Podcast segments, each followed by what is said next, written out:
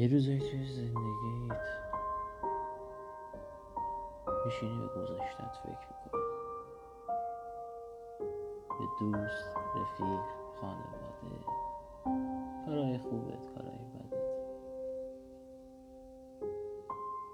یه هفته در روز سعی میکنی خودت اصلاح کنی و خوب بشی و گل بشی و بدون گناه بشی و کارهای بدتو کنار میذاری،